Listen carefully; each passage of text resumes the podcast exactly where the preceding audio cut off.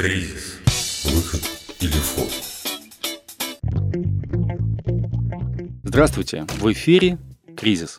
Меня зовут Игорь Киценко, мою коллегу зовут Екатерина Рачкова. В этой серии подкастов мы будем разговаривать о кризисах, в которые попадает человек на разных этапах своей жизни. О всех кризисах будем разговаривать, какие они бывают, как они появляются, как человек в них попадает, что он в них делает и как он из них выходит. Екатерина, первое, о чем мы хотим поговорить. Кризис в какой области? Абсолютно любой. Ну, тогда я предлагаю вот и начать, наверное, все-таки с того, то, что вот меня а, в свое время а, очень сильно зацепило за дело. Это послеродовой кризис у мужчин вообще, есть ли такой, бывает ли это такое? А я готовлюсь стать отцом. Как мне кажется, это бывает, вот, потому что э, все-таки, наверное, женщина на протяжении 9 месяцев, когда она вынашивает ребенка, это непосредственный контакт у нее с ребенком, постоянный контакт с ребенком, то есть мать всегда к ребенку ближе, чем отец. Отец этот процесс странно наблюдает, видит э, вот эти вот все метаморфозы, изменения, как физические, так и психические, наверное. Это когда хочу понюхать шпалы, рельсы, привези клубнику в середине января и так далее и тому подобное. Вот. Что очень сильно тоже давит на психику мужчин. И также это угнетает, вгоняет. А, мужчина, как мне кажется, попадает в такую некую ситуацию или даже роль подчиненного в этот момент, и уже когда появляется непосредственно потом ребенок по истечении этого времени, то, как я знаю, сколько я бы не общался с разными отцами, они все говорят первое, то, что это ты не знаешь, как подойти к этому человеку, к новому. То, что он маленький, ты боишься там где-то пережать, где-то его травмировать, и это еще сильнее начинает давить. Как с этим справляться, что делать? Начнем, наверное, с этапа того, когда вот женщина находится в деликатном положении, как быть мужчине в эти моменты как мне кажется, это прям вот кризис-кризис. Я услышала вопрос, и очень интересная тема на самом деле, потому что многие даже туда не смотрят и считают, что э, это нормально. Вопрос, э, что конкретно тебя там, так сказать, умным словом триггернуло? Наверное, триггернуло тот момент, то, что э, когда а, на данный момент это уже, скажем так, моя бывшая супруга а, находилась э, в положении, и я просто видел, что ну, человека колбасит. Я-то как бы головой-то это все понимал, то, что, что с ней происходит. И она отчасти тоже, не отчасти, она тоже это понимала, то, что вот у нее происходят вот эти вот гормональные всплески, спады. И это было очень тяжело воспринимать. И потом, соответственно, рождение сына, и я просто помню первое купание, когда она меня позвала э, купать ребенка. Это легкий человечек, который прямо весил там килограмм пять. Я не знал, как подойти к нему. А первое купание, так у меня вообще была истерика чистой воды. Прям такой произошел срыв потому что я вижу, что она абсолютно спокойно там берет его за голову и в ванной туда-сюда, вперед-назад, и так это уверенно, и я очень сильно переживал по поводу того, там, что она сейчас ему там что-нибудь сломает, притопит его, еще что-то. Ну, в общем, мне было страшно, то есть, и получается, выход вот этих эмоций, то есть разрядки какой-то на протяжении всего периода беременности, первых э, месяцев жизни ребенка его не было. То есть, и я сейчас вспоминаю себя, я вел себя как истеричка. В какие-то моменты прямо это была катастрофа какая-то даже.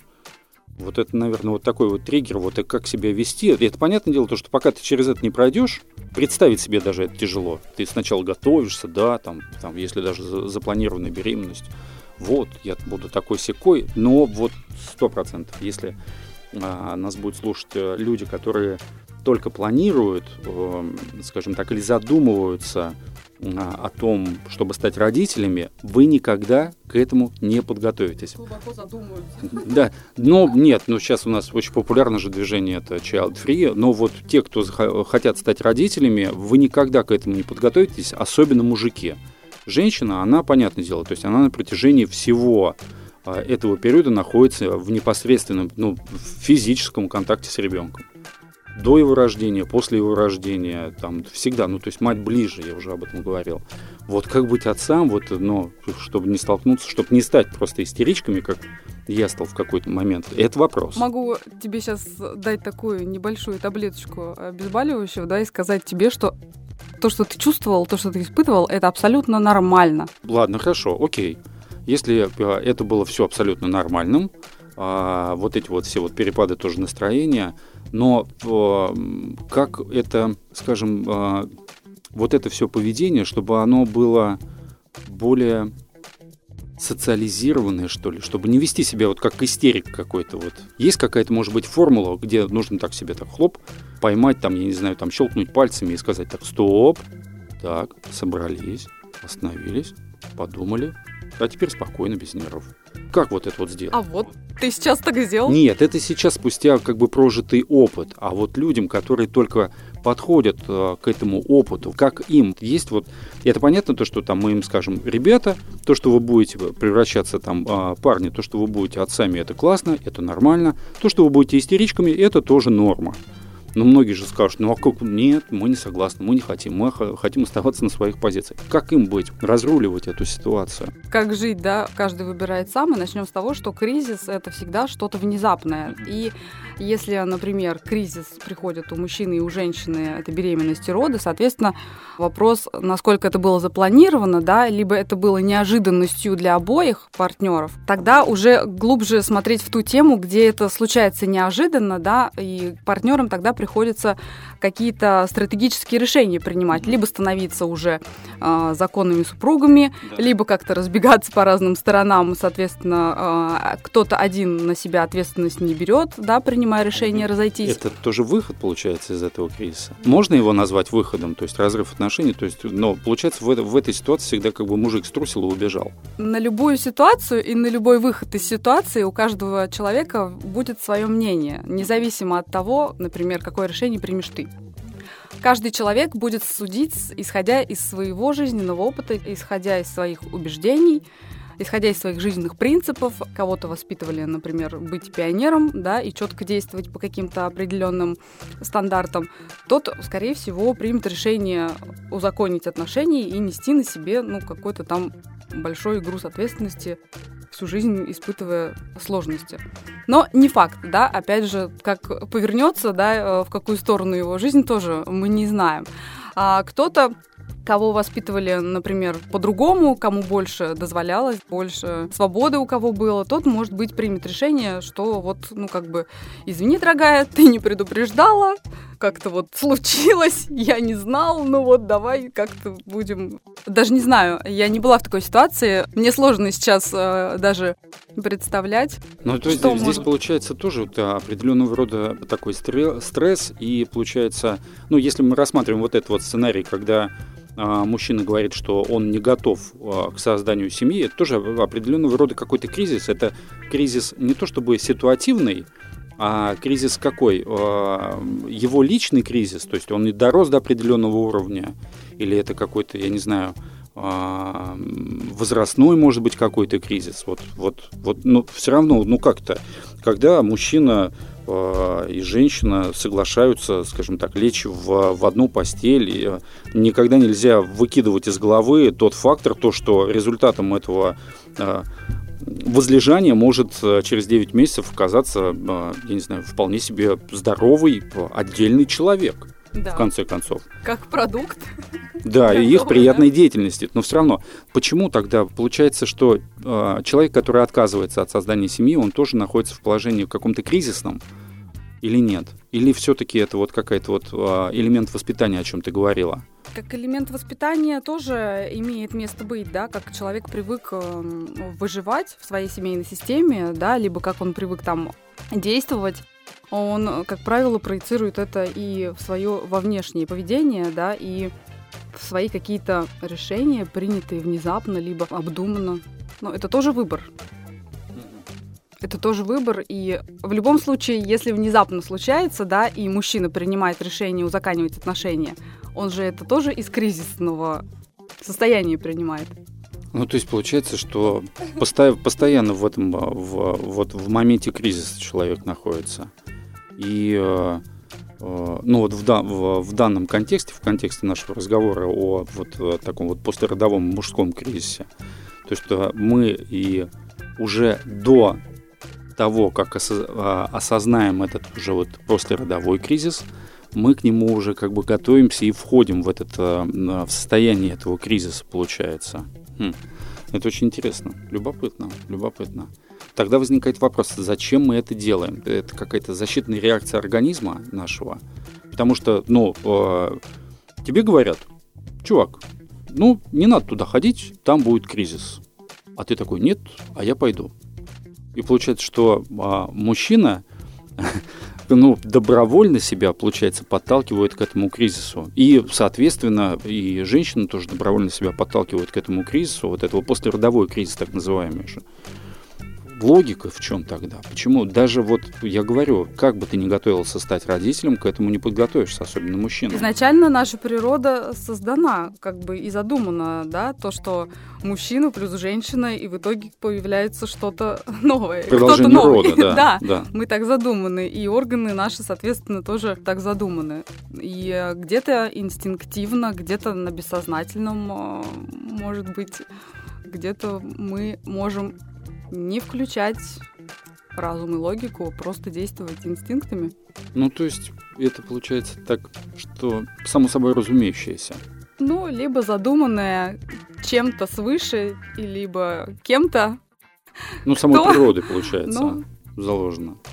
То, что мы берем и идем на это. Я больше скажу, также и партнеров мы выбираем на бессознательном уровне, да, то есть логика, может быть, разум нам делает портрет одного партнера, а мы встречаем и влюбляемся, и проводим время, и так случается, что получаются дети абсолютно с другим партнером. Это тоже ну, Я, процесс. насколько знаю, в этом процессе э, там замешана, скажем, такая некая модель поведения родителей, насколько мне известно. То есть мальчик всегда выбирает пусть, пусть это не, не внешне, а какими-то косвенными признаками себе спутницу, а, которая напоминала бы там характером, какими-то а, поведенческими моделями а, его мать. А девушка, соответственно, поскольку у нее модель поведения, которую она на протяжении своей э, жизни взросления воспринимает с отца, то она выбирает себе похожего и на отца, получается, мужчину, спутника. Да, да, либо наоборот либо Абсолю... с точностью абсолютно. до наоборот. Противоположные? Да. да, либо похожих, ну, как бы, либо... Кардинально противоположные. Да, но есть, например, люди, которые вырастают без родителей, которых воспитывают бабушки, дедушки, которые да, в детских да, домах да, растут, да, они да. не видят фигуры отцовских Модели и материнских, да, но на именно где-то внутри, то, что мы не можем потрогать и пощупать на нашем бессознательном каком-то состоянии, мы можем притягивать, либо притягиваться да, к партнеру, с которым должны пройти тот ну, то или есть иной это выбор какой-то тоже внутренний получается, да? И он все равно связан с родителями. Если, допустим, ребенок воспитывался без родителей, это на генетическом уровне получается где-то? Хороший вопрос. Да, скорее всего, это будет связано, может быть, важными фигурами, которые принимали участие в его воспитании. Может быть, да, будет похоже. Ну, если это были бабушки, либо тети, дяди, да, либо какая-то система даже может быть. Но получается, вот э, эти люди, вот если мы сейчас так вот э, разделение такое небольшое проведем, э, которые воспитывались и жили, неважно там какой, какая атмосфера была внутри семьи, внутри вот этого маленького социума, там позитивная, негативная, и люди, которые воспитывались уже, получается, вне а, институте а, семьи, а, ну, условно, там, в государственном учреждении, вот как там, да, детские дома, кто из них, из этих людей в дальнейшем, то есть я все подвожу к, к этому послеродовому мужскому кризису, вот, допустим, да, конкретно берем мальчиков, да, ну, вот один мальчик воспитывался в полноценной семье, а другой мальчик, он воспитывался в детском доме. По твоему мнению, кто из них больше подвержен кризису, когда вот уже вот в семье, когда появляется вот у него, у этого мальчика рождается там ребенок, и вот вся вот эта вот ситуация, о которой я в самом начале говорил, которая тянется там с беременности, это изменений, кто из них, по твоему мнению, не то чтобы выйдет из ситуации, а возьмет себя в руки? Если честно, хочется сказать, э, скорее всего, тот, кто воспитывался системой, да, и проживал в детском доме, в потому что доме. он больше подвержен был кризисам, ну, как бы и на этапе уже mm. своего формирования, да, как личность. Тут вопрос, когда он туда попал, в каком возрасте, что способствовало этому попаданию, были ли у него изначально родители, или он сразу же попал в детский дом. Но очень интересно, может быть и наоборот. То есть здесь есть как раз то, что мы несем в себе и на генетическом уровне, да, и то, что там передавалось из поколения в поколение, какая история запрограммирована в этого человека, и как он а, проходил этапы, да, своего взросления даже в этом же детском доме. То есть если он справлялся с этими кризисами и выходил из них, то, конечно же, он легко примет то, что у него партнерша забеременела, да, и они создают семью, и, скорее всего, он легко пройдет этот этап, нежели чем э, мальчик, который воспитывался в полноценной, прекрасной семье, да, где, казалось бы, классные мама и папа, и такие все правильные, и соблюдают все. Ты имеешь в виду, что э, ребенок из детдома, он будет более стрессоустойчивым? Я бы хотела сказать, что да, как вариант, потому что он привык в этом кризисе находиться, да, и он привык справляться с какими-то трудностями, а там, насколько мне известно, да, ну там немало трудностей эти дети ну, да, проходят. Да. Мальчик из хорошей семьи, он привык, что там родители, и как родители база, и родители помогают, решают какие-то моменты, то есть там для него это будет мне кажется, больше стресса, когда у него будет э, наступать новый этап жизни, да, когда этот мальчик становится папой, когда ему сообщают, что он скоро станет папой и будет э, вынужден брать на себя ответственность отца, защитника, мужа, мужчины, того, кто передает, да, какой-то свой опыт и знания. И если он находится в семье папа, мама, где у них все хорошо и супер-мега правильно. Тут тоже зависит от того, какую базу дали этому мальчику родителей. Помогали ли они, решали ли они за него его вопросы. Или папа Либо... взял его так и учил, когда Либо... плавать, в три года бросил в пруд. Да. И это был январь. Да. Это был прорубь. Да, и сказал, Плыви. домой дорогу найдешь сам. И тут, ну, как бы, как раз э, вот этот мальчик тоже вполне возможно. То есть получается, чем больше ребенок находится, а, ну, условно скажем так, мальчик, чем больше находится в состоянии стрессовом и, может быть, ему где-то там помогают, и он находит внутренние ресурсы а, выйти из этого стресса, выйти из какой-то кризисной ситуации, а, тем сильнее это, в общем-то, не то чтобы там расшатывает, а наоборот закаляет психику его и готовит уже его быть более уверенным, более сдержанным, более спокойным, более целеустремленным, а, там, я не знаю, да, более, а, я не знаю, даже и эмоциональным и проявлять большую эмпатию, наверное, по отношению к другим. И, то есть и здесь получается неважно, рос ли он в полноценной семье, либо же воспитывался именно в системе вот, государственного учреждения, там, как детский дом. То есть чем больше, получается, мы испытываем стрессом, тем, э, стрессов, э, кризисов, тем в дальнейшем нам проще, мы находим уже какую-то, может быть, условную а, условную модель поведения, вырабатываем какую-то внутреннюю формулу, чтобы из этого кризиса, стрессовой ситуации выйти. Да, ну как бы мы же не знаем, откуда нас кризис э, будет настигать. Mm-hmm. И, как, как говорится, если мы сами а, осознанно не идем в изменения, если мы сами осознанно не идем а, в какую-то работу с собой или в какие-то, можно сказать, даже в кризисные ситуации, если мы их сами себе не создаем и не преодолеваем, то эти ситуации будут нас догонять. И, то есть нужно бы... самому еще создавать ну, Не то, что создавать, да. А, как... То, что с беременностью понятно. Сам, тут все сам, все сам. Нет, ну, имеется в виду специально можно себе смоделировать какую-то кризисную ситуацию, чтобы попробовать поискать. Это как ролевая какая-то, получается, игра. Мы привыкаем. Мы такие интересные, да, что привыкаем взять наш период пандемии.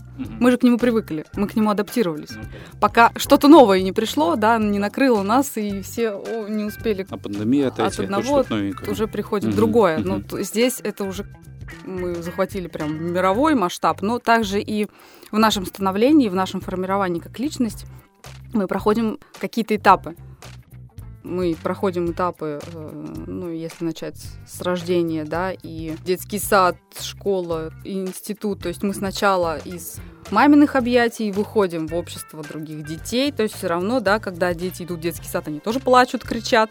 Потом школа, институт, работа. То есть это каждый какой-то новый этап, который мы преодолеваем когда мы начинаем взрослеть. То есть и, как говорится, средний возраст у человека, то есть он закончил институт, он получил образование, все, он ходит на работу, устроился, ему все нравится с 8 до 5, он работает на работе, все, понятно, тут все думать ничего больше не надо. Как говорится, все уже есть. Квартира есть, работа есть, машины есть. И это такая невидимая зона комфорта, которая уже нас как бы обволакивает, и мы в ней, и нам хорошо. А нужно ли ее ломать? Да, конечно. Но зачем, если человек испытывает определенный комфорт, он работает там себе с 9 до 6, с 8 до 5, у него график 5-2, ну или 2-2. Его, в общем-то, все устраивает.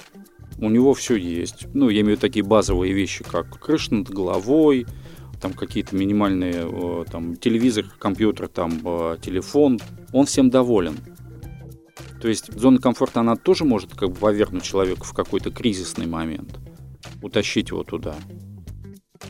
Или он сам себе будет создавать на подсознательном уровне, пытаться вытащить себя из этой, э, скажем, с такого своего тихого болота, куда-то себя за, закинуть там, а пойду-ка я с парашютом прыгну. Да. Качну адреналина немного. Или же, если это, например, мы сейчас говорили про мужчину, да, какого-то Да. одинокого сформировавшегося, опять что-то на бессознательном, ну, с природой не поспоришь. Мужчина что будет делать? Будет искать женщину. И приключения. Я хотел Ну, это одно и то же, в общем-то. Же- Женщина, когда у мужчины появляется женщина, у мужчины начинаются приключения. И вот тут тоже, да, и его какая-то часть, которую он, может быть, и не планировал, но увидел в кафе, понравилось, и так оно пошло закрутилось. Она ему через какое-то время говорит, дорогой, мы скоро будем родителями. И вот он наступает этап, да, где он себе берлогу свою создал, ему там хорошо, у него там приставка, у него там все уже... как Он знает, где, в каком углу стоят носки. да, как, как у японцев, все на своем месте, и чтобы не тратить лишнее время на какое-то там Подошел движение, сюда, там, да, да. у них все распределено. чётко.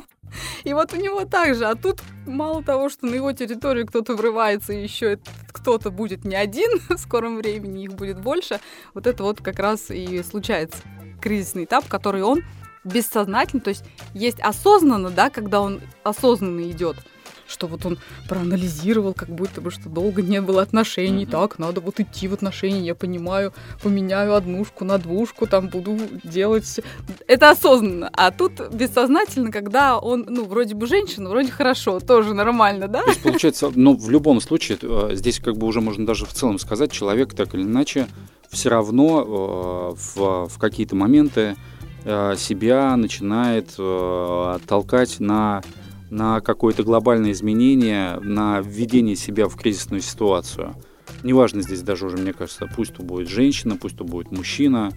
Вот, когда это, наверное, с чем бы можно было бы сравнить, как, наверное, с бизнесом человек добился определенного какого-то уровня, а, он понимает то, что в, в этой среде у него а, там все очень хорошо, вот эта вот планка, выше уже там больше просто ничего, и тут он думает, а давай-ка что-нибудь новое сделаем, там новый какой-то, новый бизнес, или там э, вот, вот это сейчас я его продам и опять начну все с нуля. Откуда вот это вот, получается, берется у человека желание постоянно себя э, встряхнуть, в дискомфортную ситуацию себя загнать? Почему нам не хочется жить в 5-2, с 8 до 5, там, с 12 до часу обед, все хорошо. Зачем мы это делаем? Не то, что мы делаем, да, мы, может быть, и не делаем. Кто-то бессознательно, кто-то делает осознанно, вот как этот бизнесмен, который начинает придумывать себе стратегии, потому что где-то на интуитивном. А, почему говорят бизнесмены, у которых крутой и стабильный бизнес, да, и периодически они что-то увеличивают, они классные интуиты, то есть они на интуитивном уровне чувствуют, что пора. Все, здесь мы устроили, да, а, комфортную какую-то площадку для себя, базу из бизнеса из одного, пора переходить на другой этап. Есть люди, которые также интуитивно идут и встречаются с какими-то там кризисными ситуациями, а есть кто не идет.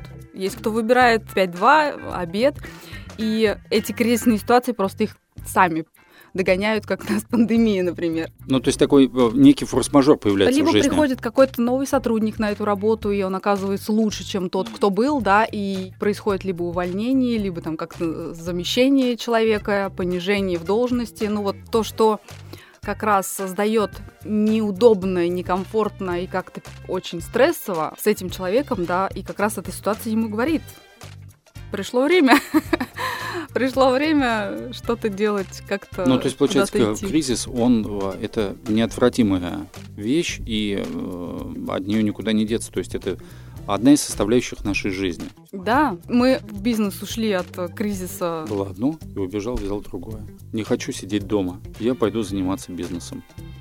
А ты воспитывай ребенка. Парам-парам-пам. Пум. И все.